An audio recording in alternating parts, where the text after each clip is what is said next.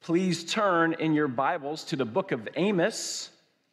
And if you are relatively new here or live streaming, new to live stream, my name is Chad Donahoe, and we are currently in a series in the Minor Prophet. So we are in the third Minor Prophet this morning. My plan is to take up a new Minor Prophet each week.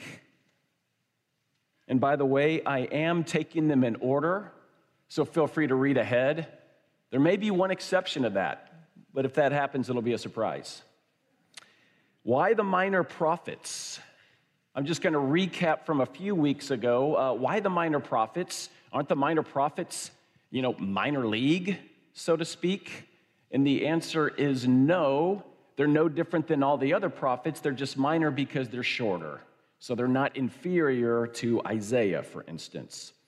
And for many Christians, uh, the minor prophets tend to be unfamiliar territory. Maybe your Bibles are pretty clean. So we hope to get them marked up and scuffed up as we walk through the minor prophet series. And minor prophets are timeless truths truths about God and his character, truths about our sin, our only hope. Timeless. For the minor prophets, for us, these truths that we need to hear. And also, I knew that the women uh, were studying the minor prophets, uh, doing a series at the same time. So I thought that be a, might be a nice dovetail as well. So, what is the role of the minor prophets? If I could explain it this way, if I could illustrate it. Um, so, when my youngest son, Ty, uh, when he was a toddler, he did something, he did something wrong. He, and it was uh, basically uh, toddler wrong. So it wasn't necessarily a big deal. By the way, I shared this illustration a few years ago. You might remember it, but I think it's fitting to again look at the role of the prophets. Ty did something wrong. It was toddler wrong, not a big deal. So I say to Ty, I'm like, hey, Ty, you need to come to dad right now. Ty does this,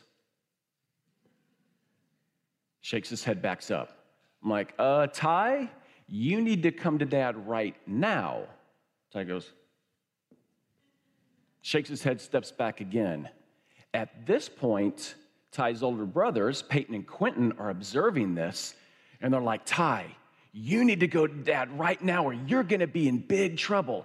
You need to go. Ty goes, steps back again. So at that point, Ty's older brothers, Peyton and Quentin, go grab Ty by the arms and they drag Ty before me, right in front of me. He's kicking and screaming the whole time. So there he is at my feet in a heap of rebellion and a heap of trouble, right? That's the minor prophets. So let's play who are the characters, right? So for me, I'm saying you need to come to me right now and obey. So I would represent God. Usually in most stories, I represent the sinner. Today, I'm God. But then you have Ty, who represents God's people, the Israelites, right? In their disobedience to God. And then you have Peyton and Quentin, who represent the minor prophets, who their role was to remind God's people of the truth and seek to drag God's people back to the Lord. So, this morning we're looking at Amos. Amos is a shepherd whom God calls as a minor prophet to the northern kingdom of Israel. And so Amos ministered to Israel at a time when Israel was experiencing this great prosperity as a nation. And they thought that this meant that they were being blessed by God. What they didn't realize is that they were in a heap of rebellion and a heap of trouble with the Lord. That's what the message of Amos will focus on. So let me pray for our time in the Word and then we will dive in. And as my normal practice, I'll take one of Paul's prayers and we'll adapt it and make it our own. So, our prayer this morning from Second Thessalonians chapter 1. Father, it is our prayer that you would work in us, that we would live our lives in a manner worthy of your calling, and that we would do good works by faith and by the power of your Holy Spirit, so that the name of our Lord Jesus may be glorified Lord, use, our, uh, use your scriptures to strengthen, encourage us, and challenge us in that way this morning. Thanks that you are with us. It's in Jesus' name that we pray. Amen. So we are going to turn to Amos chapter 5. Amos chapter 5, as I've mentioned before, I usually take one section of the minor prophets and read it, and we'll go from there. So this morning we're in Amos chapter 5, starting in verse 4. For thus says the Lord to the house of Israel Seek me and live, but do not seek Bethel. Do not enter into uh, Gilgal or cross over to Beersheba, for Gilgal shall surely go into exile, and Bethel shall come to nothing. Seek the Lord and live, lest he break out like a fire in the house of Joseph and it devour, with none to quench it for Bethel. You who turn justice to wormwood and cast down righteousness to the earth, he who made the Pleiades and the Orion and turns deep darkness into the morning and darkens the day into night, who calls for the waters of the sea and pours them out on the surface of the earth. The Lord is his name, who makes destruction flash forth against the strong, so that the destruction comes upon the fortress. In verse 14, seek good and not evil, that you may live. And so the Lord, the God of hosts, will be with you, as you have said hate evil, love good, and establish justice in the gates. It may be that the Lord, the God of hosts, will be gracious to the remnant of Joseph but let justice, verse 24, but let justice roll down like waters and righteousness like an ever flowing stream. And together the grass withers and the flower falls, but the word of the Lord remains forever. So it can be helpful to summarize the minor prophets with some of their major themes. For instance, a couple weeks ago we looked at Hosea with the theme of spiritual adultery. And then last week we looked at uh, Joel with the theme of the day of the Lord. And then Amos, the theme is pretty clear in Amos it's a theme of justice. What does God desire for his people with justice? And we all recognize, most likely, that justice is a hot word in our culture and in our, our Christian circles. What does biblical justice mean and what does it look like around us? as we play it out. And so I just want to quickly lay out a wrong approach this morning and a better approach this morning. So the wrong approach in my mind would be this huh, let's see if Chad is on my side of what biblical justice is exactly and what it looks like. And maybe a better approach would be this. What does Amos and the rest of the Bible have to teach me about justice and the heart of God? And then what does it mean for my life? And that assumes that we don't have it all figured out, because the reality is, I certainly do not have this topic figured out. I do want to lay out uh, as we go through some pap- practical applications, but again, recognizing uh, as I myself don't have it figured out, trying to wrestle through in my own life with the conviction of Amos and studying it. What does this look like? What does this mean? But I recognize uh, nobody has this perfectly figured out except the Lord. Because we do not have God's perfect heart. We don't have God's perfect eyes for seeing the world the way it really is. And so, um, my prayer is that we'll approach this with a humble posture this morning. And as I approach Amos this morning, recognize that it has nine chapters. So I saw two options. One would be to take one section of Amos, like chapter 5, and just camp out there and make a few, thought, uh, make a few major points. The other one would be, you know, for us to take a road trip, starting in Amos chapter 1 and ending in Amos chapter 9. So buckle up, we're going on a road trip. So please turn to Amos chapter 1. And we will take some pit stops along the way asking this question what do we learn about God's desire for justice? Amos chapter 1. Start in verse 1. The words of Amos, who was among the shepherds of Tekoa, which we saw concern, or which he saw concerning Israel. So again, establishing Amos prophet to the Israelites in the north. And then verse 2, and he said, The Lord roars from Zion and utters his voice from Jerusalem. The pastures of the shepherds mourn, and the top of Carmel withers. The Lord roars. Okay, that's, oh boy, right? That's how this, this book begins. And this, this uh, message, this roaring, goes across the land, through the pasture lands, into the very tops of the highest mountains. And then there's this pattern that is repeated over and over in this section. And it includes the words, Thus says the Lord. We see that pattern repeated in chapters one and two eight times. Thus says the Lord. It's, it's a reminder, a warning that the prophet is not speaking on his own behalf, but he is speaking on behalf of God. And then there's another phrase that's repeated multiple times. It's this phrase For three transgressions of, and then a city is named, and for four, I will not revoke the punishment. Here's what this is the phrase for three transgressions of, for instance, Damascus. That's our first one. And for four is poetic, a poetic way of saying, for the many sins of this people, the Lord is going to bring judgment and going to bring punishment. And the cities that are named are Israel's neighbors, the Gentiles. The ones that are named are uh, Damascus, Gaza, Tyre, Edom, the Ammonites, and Moab. And to summarize their sins, it's all about cruelty to humanity. And because of that, God plans to bring judgment to them. So, our first question with judgment is what do we learn, or with justice, what do we learn about God's justice here? And the answer is God desires for justice to extend to the ends of the earth. And even for the nations that did not bow down to him, they are, they were, and are still accountable to him, accountable for what they knew. And this is where Romans chapter 1 is helpful. Romans chapter 1 and verse 18 says this For the wrath of God is revealed from heaven against all ungodliness and unrighteousness of men who by their unrighteousness suppress the truth.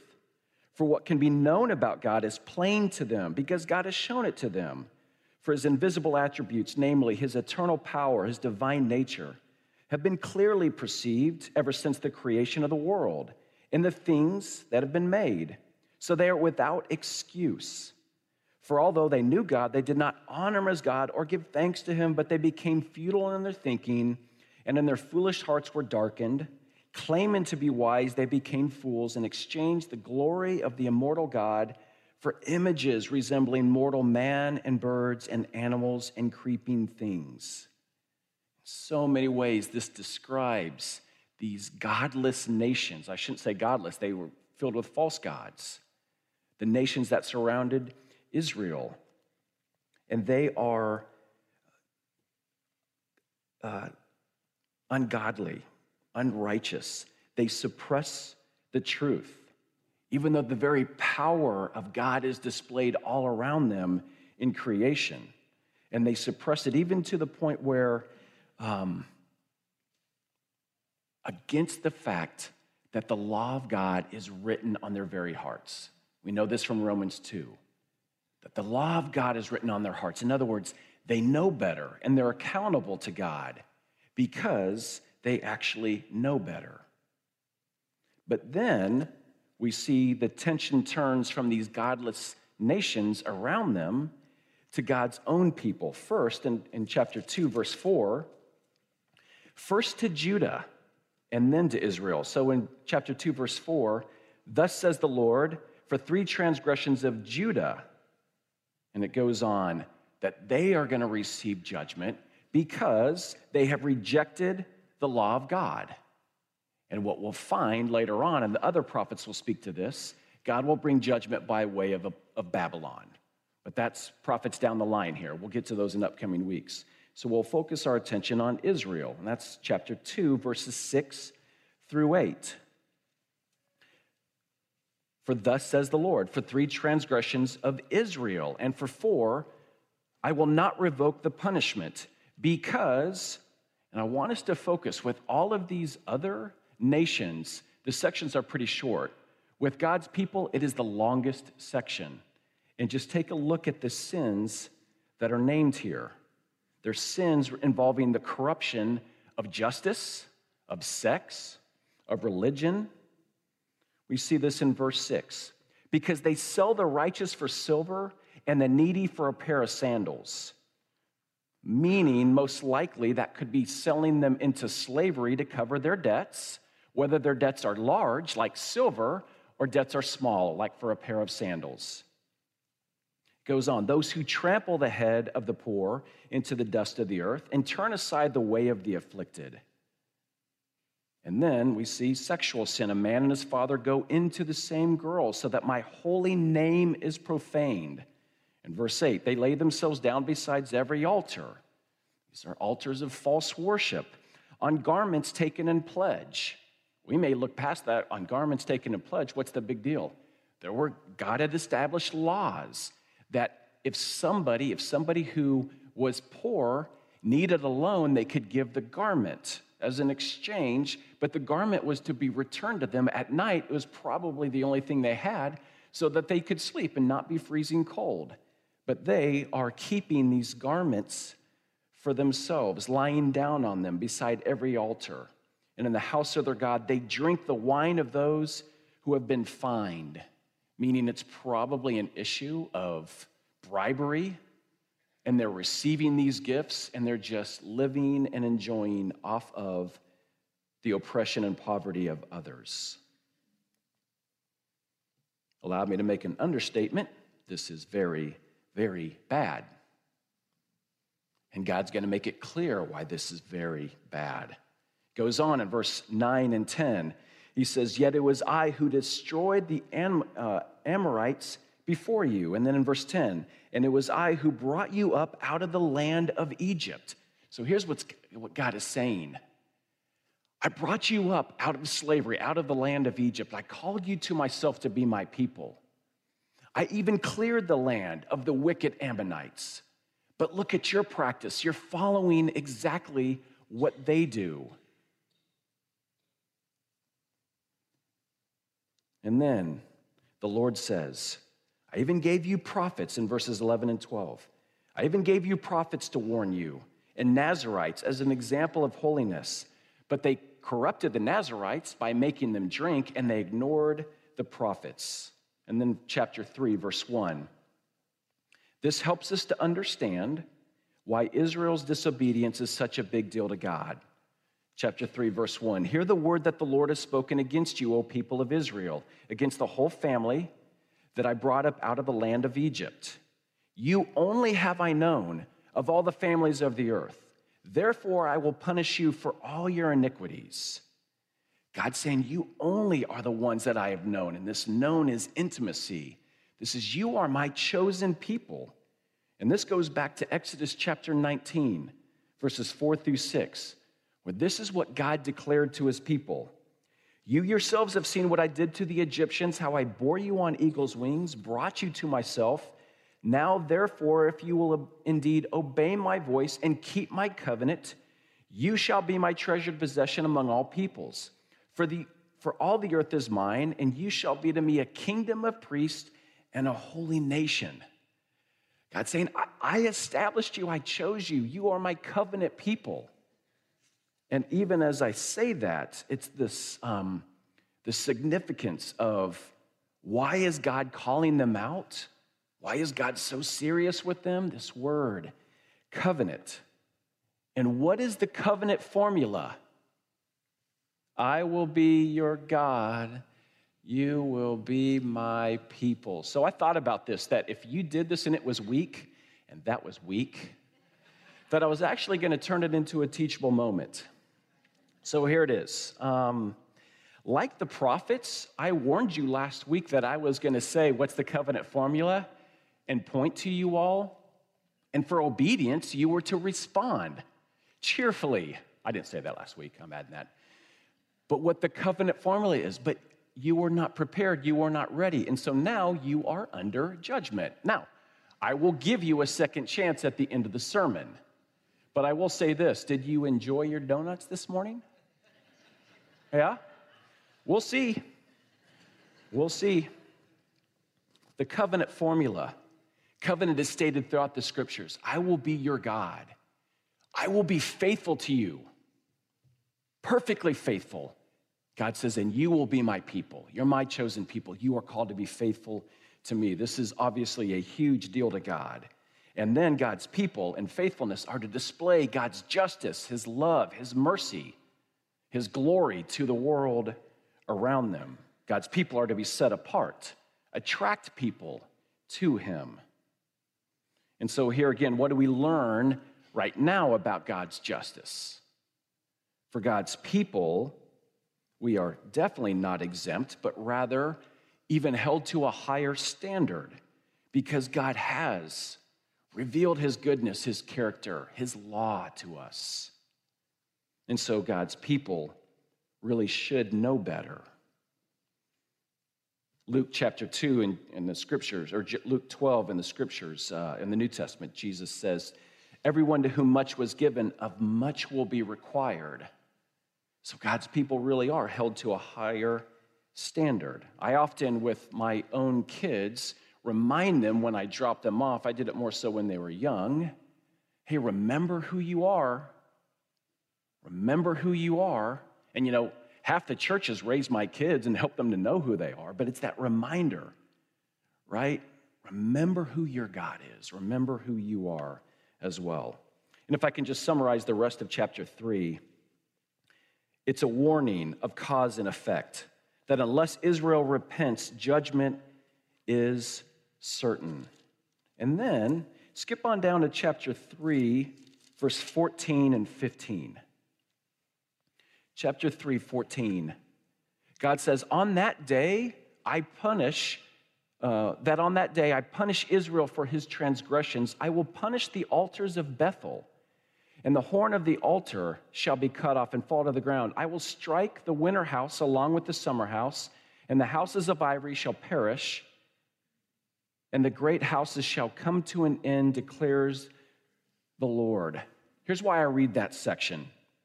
So this names, uh, this names the insidious nature of Israel's sin. It helps us to understand a little bit more, and especially this place called Bethel is named. And if I did my count right in the book of Amos, this place, Bethel, is named seven times in the book of Amos. And for Amos, place is really important, especially Bethel, because if you recall, this is a little Old Testament history. If you recall, before the Israelites split up into two kingdoms, the north and the south, you had in the south, uh, that's the kingdom of Judah, but before they split, it was all God's people. And what they had in Jerusalem, that was their city, they had the temple. But then when the kingdom was split and 10 of the tribes went north to, to Samaria, they did not have the temple. And so what happened is the king over the northern tribes basically said, Okay, I'm worried that if my people go down to Jerusalem to the temple to make their sacrifices, they're going to end up joining the others. He did not want that. So he had this bright idea of making two golden calves and telling his people Behold, your gods, Israel, who brought you up out of the land of Egypt. Okay, when I was reading one of my uh, Bibles and came across this passage, I wrote this years ago. I put, really? Question mark, exclamation point. And he really did this because he must not have been a good student of his own history. That the Israelites had tried this before, creating these golden calves and attributing uh, basically saying, this is, this is your God, Israel. And so, one of the places Jeroboam puts one of these calves is in Bethel. So, Bethel stands as this place of false worship. Not only that, in verse 15 that I read, God says he will strike the winter houses along with the summer houses. So, God is, God is, is speaking against false worship and he is speaking against this greed and wealth. And what's the issue with the wealth? He goes on in, for, uh, in chapter 4, verse 1. He says, Hear this, hear this word, you cows of Bashan. Now, what we have to understand, Bashan had this lush pasture land for cows. So essentially, he was calling them fat cows. And he goes on to say, Because you oppress the poor and you crush the needy. Essentially, they're feeding and getting rich off of the poor. So, if I can summarize the rest of chapter 4, there's this repeated phrase. Five times it's mentioned, You did not return to me. God says, I did this, and you did not return to me. I've done this, and you did not return to me. Over and over, God saying, I gave you so many chances, and you did not return to me. And then, verse 4, chapter, or chapter 4, uh, verses 12 and 13 says this Therefore, thus I will do to you, O Israel, because I will do this to you. Prepare to meet your God. Now, in verse 15, what we're going to find is this is creator language. Okay, who, who is the God they're dealing with? Verse 15? No, uh, 13, sorry. For behold, who who forms the mountains and creates the wind and declares to man what is his thought, who makes the morning darkness and treads the heights of the earth? The Lord, the God of hosts, is his name.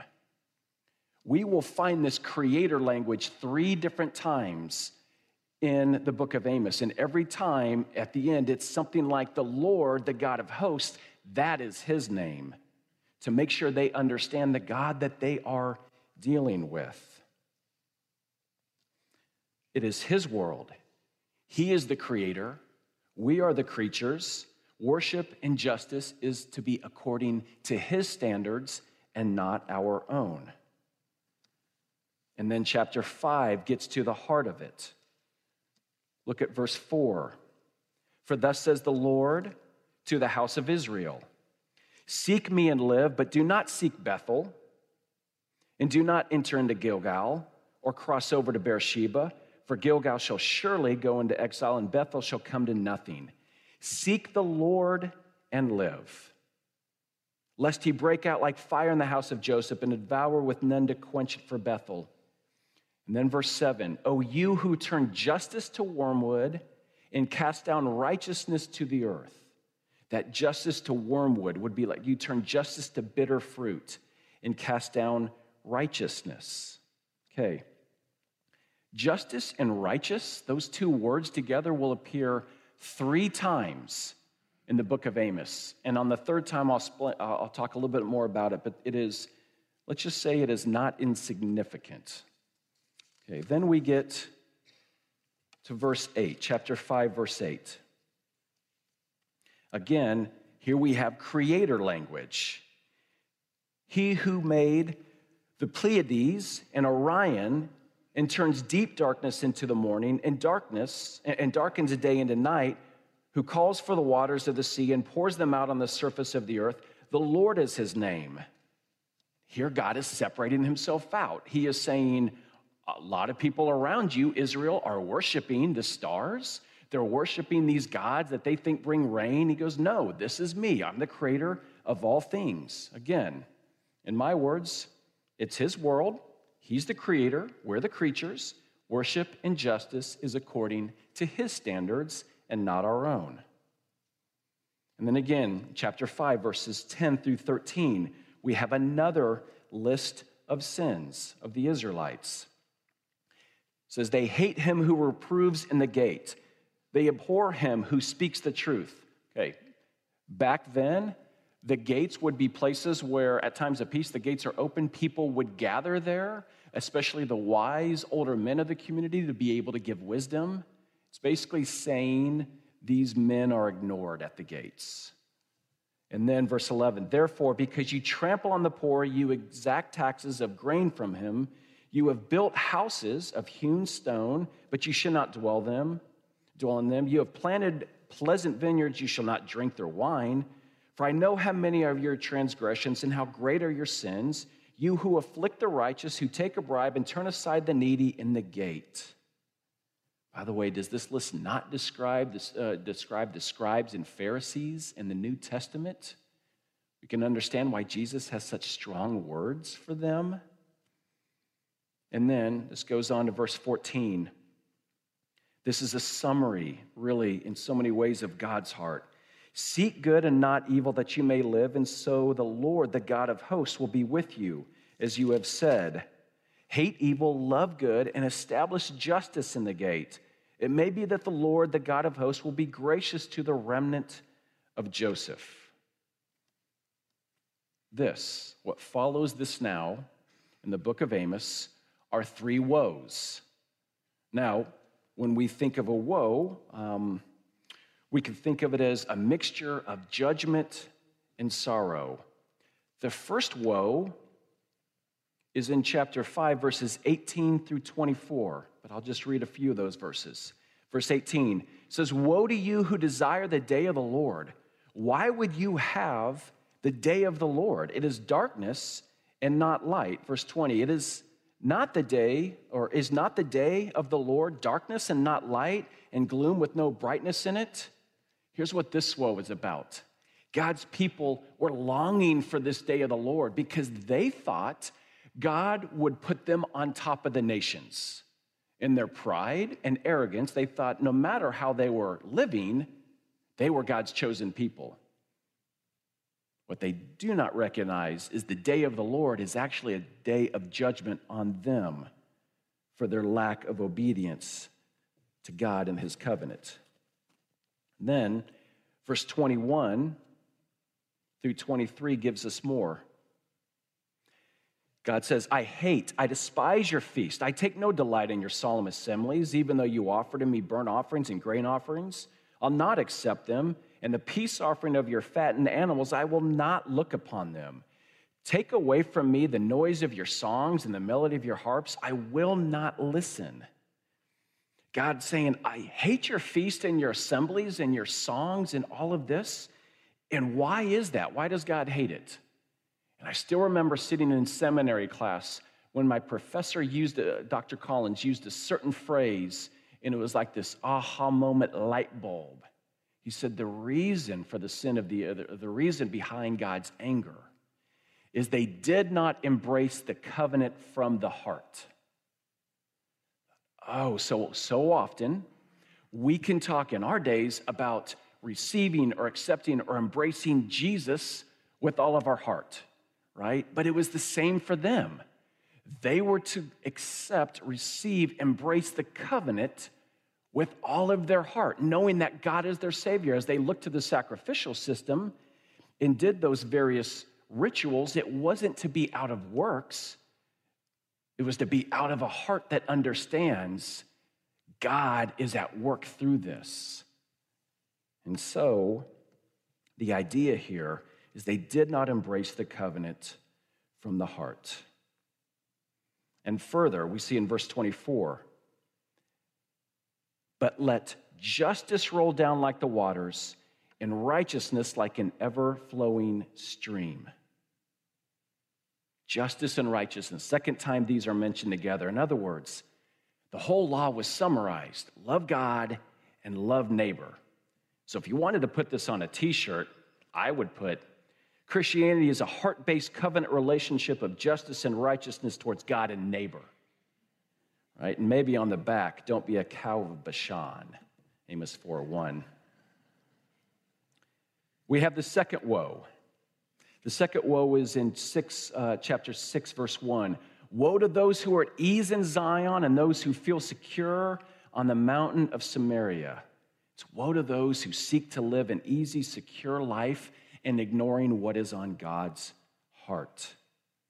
And I think about uh, this reminds me, Francis Schaeffer, um, a voice of the past, a strong voice uh, for Christians in the past. And he talked about um, in a world that was given itself to humanism, like shoving God out the window. Schaeffer talked about um, these two destructive virtues that people were landing on, including Christians personal peace and affluence. And by personal peace, what he meant is extreme individualism, the desire to be left alone, regardless of what one's own lifestyle means for others. And affluence, things, things, things as the measure of success. It's the sin of our day. It was the sin back then. It is, let me just get my own, and I'm not as concerned about my neighbors. The third woe is in chapter 6, verses 4 through 7. Woe to those who lie on beds of ivory, stretch themselves on couches, eat lambs from the flock, calves from the midst of the stall sing idle songs to the sound of the harp, and like David, invent for themselves instruments of music, who drink wine in bowls and anoint themselves with the finest oils, but are not grieved over the ruins of Joseph. Okay, so if we were to, if we were to summarize this, the first woe is about empty religion. The second woe is about just trying to live the easy, secure life without a heart for what God cares for. And this third one is self indulgence, sleeping on beds of ivory, on their couches, eating and drinking the finest, singing idle songs. So, likely this is a reference to David. This could be a reference saying, whereas David wrote these wonderful song, psalms of lament, they're just writing idle songs. As one author put it, so they will drift into hell, strumming and humming the worthless songs of culture. And it says they are not grieved. In other words, these sins grieve the heart of God, but they are not grieved. And then verse 6, chapter, or chapter 6, verse 12 says this.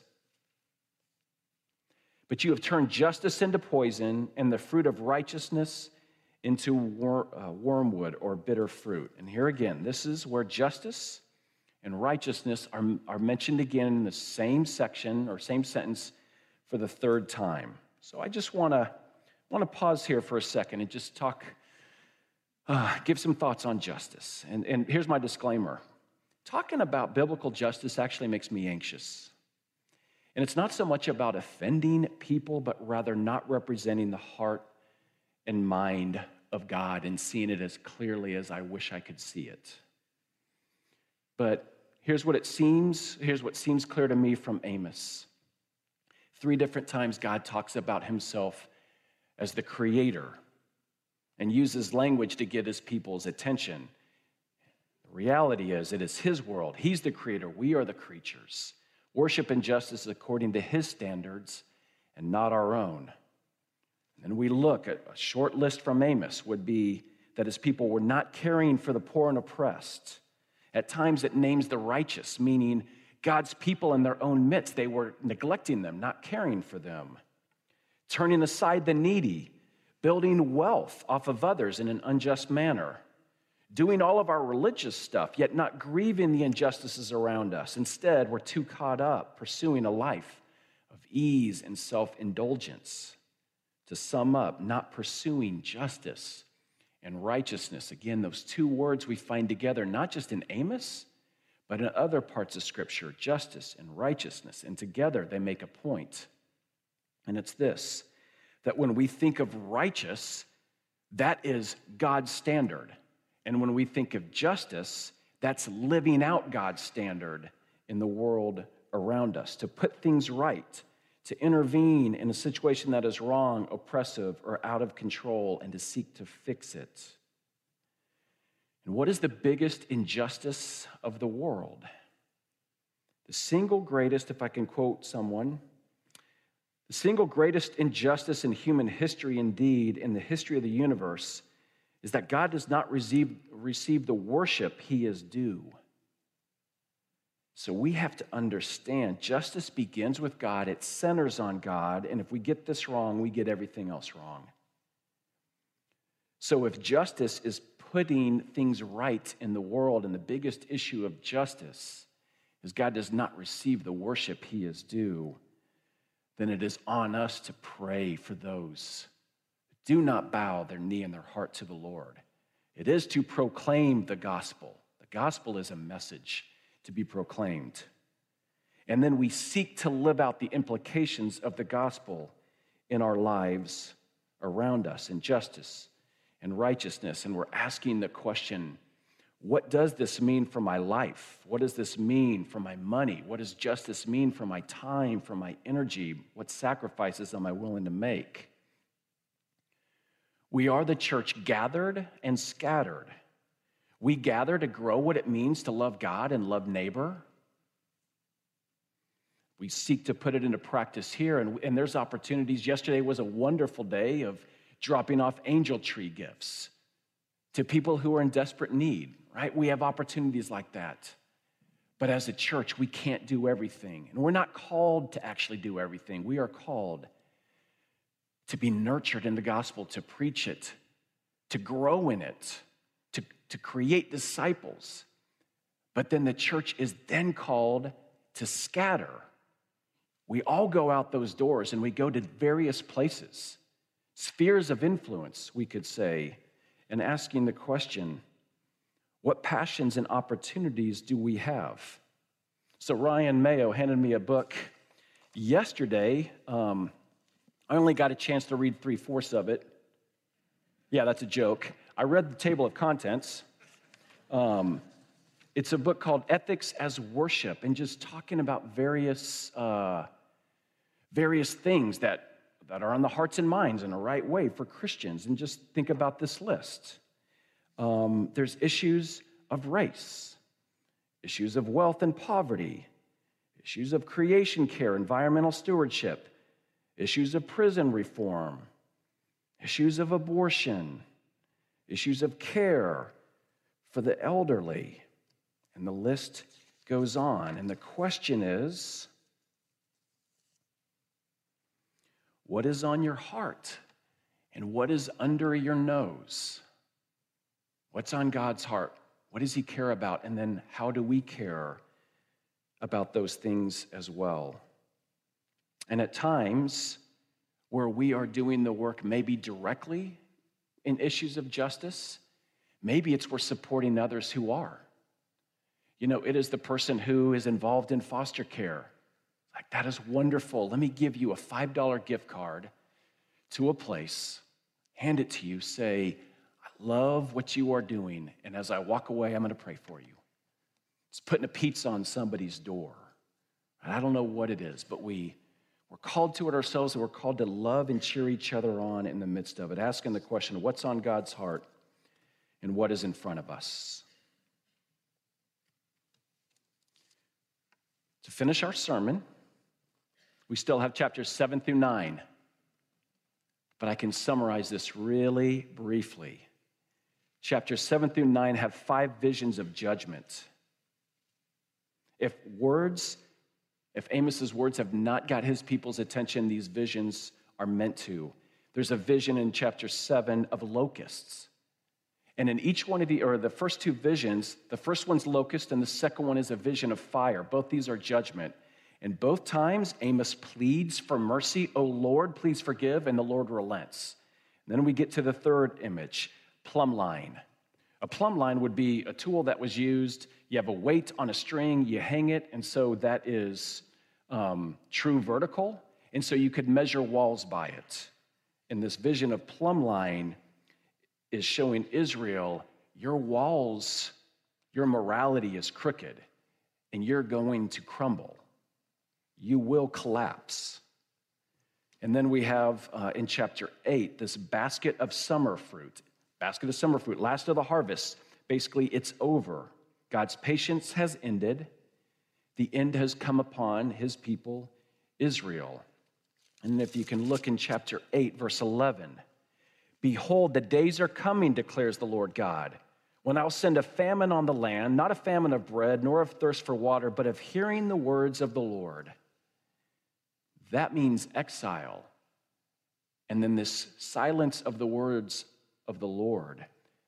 It will end up being 400 years of silence for God's people. And then we have this vision in chapter 9. This is the Lord, verse 1 standing beside the altar. Now, recognize in Amos, place is important. We began the book, he, uh, God roars from Zion. And then throughout the book, Bethel is mentioned, this place of of false worship. But now we're at the end, and we see the Lord standing beside the altar. And this is actually a picture of judgment, likely commanding an angel to bring it down when he says, Strike the capitals until the thresholds shake and shatter them on the heads of all the people. So, this is God's anger at the lack of justice and righteousness. And we see in this chapter, you can't run or hide. It is a day of judgment, and it is day that is coming. Where is God's grace? That day is not here yet. The gospel is still to go out. We are still to proclaim the gospel, but the day is coming. And then verses 5 and 6 of chapter 9, the third time this creator language. The Lord God of hosts, he who touches the earth and it melts, and all who dwell in it mourns, and all of it rises like the Nile and stinks again, or sinks again like the Nile of Egypt, who builds his upper chambers in the heavens and founds his vault upon the earth, who calls for the waters of the sea and pours them out upon the surface of the earth. The Lord is his name. And again, what do we learn? It's His world. He's the creator. We're the creatures. Worship and justice is according to His standards, not our own. And then we see in verse 7 this phrase Did I not bring up Israel from the land of Egypt? Again, reminding them of the covenant, of this covenant formula. What is the covenant formula? I will be your God and you will be my people. You've earned your donuts next time. This brings us to the table. What brings us to the table, I want to read verses 11 through 15. In the day that I will raise up the booth of David that is fallen, and repair its breaches, and raise up its ruin, and rebuild it as in the days of old, that they may possess the remnant of Edom and all the nations who are called by my name, declares the Lord, who does this. Behold, the days are coming, declare the Lord, when, I, when the plowman should overtake the reaper, the treader of grapes, of the treader of grapes, him who sows the seed. The mountains shall drip sweet wine, and all the hills shall flow with it. I will restore the fortunes of my people Israel, and they shall rebuild the ruined cities and inhabit them. They shall plant vineyards and drink their wine, and they shall make gardens and eat their fruit. I'll plant them on their land, and they shall never again be uprooted out of the land I have given them, says the Lord God.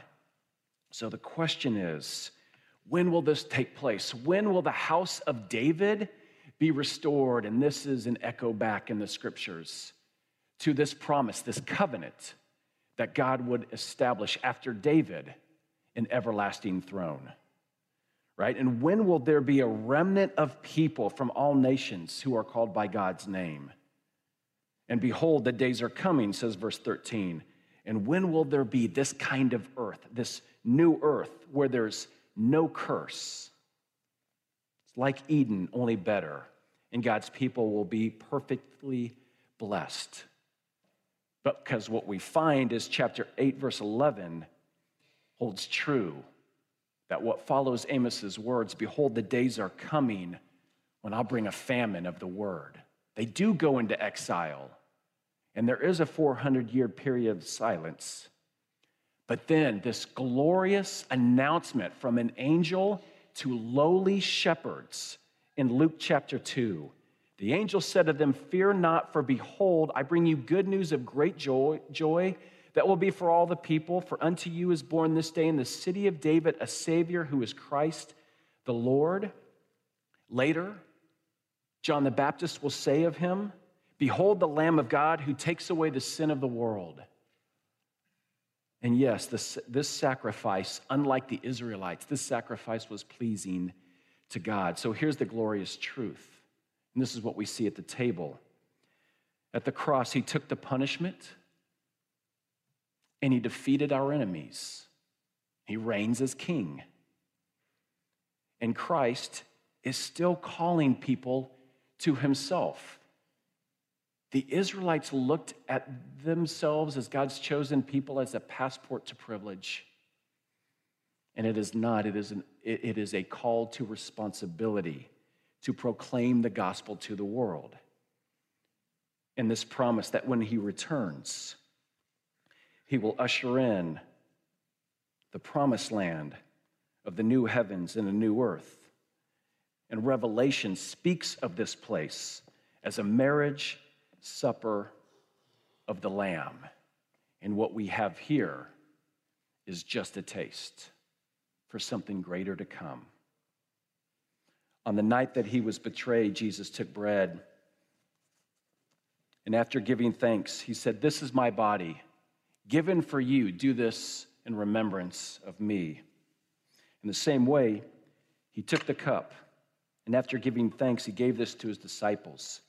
And he said, This cup is the new covenant shed in my blood for the forgiveness of sins. Do this in remembrance of me.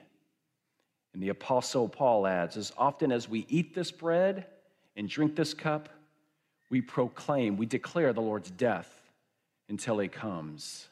And what are we declaring? That God is a God of justice and righteousness. And let's pray together. Lord, we ask that you meet us at this table in a way that strengthens our faith, grow us in the knowledge of your grace, grow us in the reality, the truth that you are a God of justice, you are a God of righteousness, and you call us to justice and righteousness. Pray that you would also give us a hope, a hope that sustains us. So pray that you take this bread, this juice, set it apart in such a way that you know, we know that you are with us and that uh, may you be glorified. In Jesus' name, amen. So, this is not the table of just our church, it is the table of the Lord. And he invites everyone who understands themselves to be sinners in his sight without hope, except in his sovereign mercy. And all those who receive and depend upon Christ as he's offered to us in the gospel as the Savior of sinners. And all those who seek to live a life worthy of the calling of the Lord. And if that is not where you are, we are so glad you are here. We would ask that you not come forward and not take the elements, but to think about how profound the cross is and that he died to save sinners. If this is true of you, I would ask these two aisles, or two sections down this aisle, these two sections down this aisle. And as you come, you'll take a piece of bread, you'll take a cup. Feel free to eat and drink at the table on the way back to your seats or when you are seated. But as you come, give thanks that we serve a God who is perfectly just and perfectly righteous. And please come.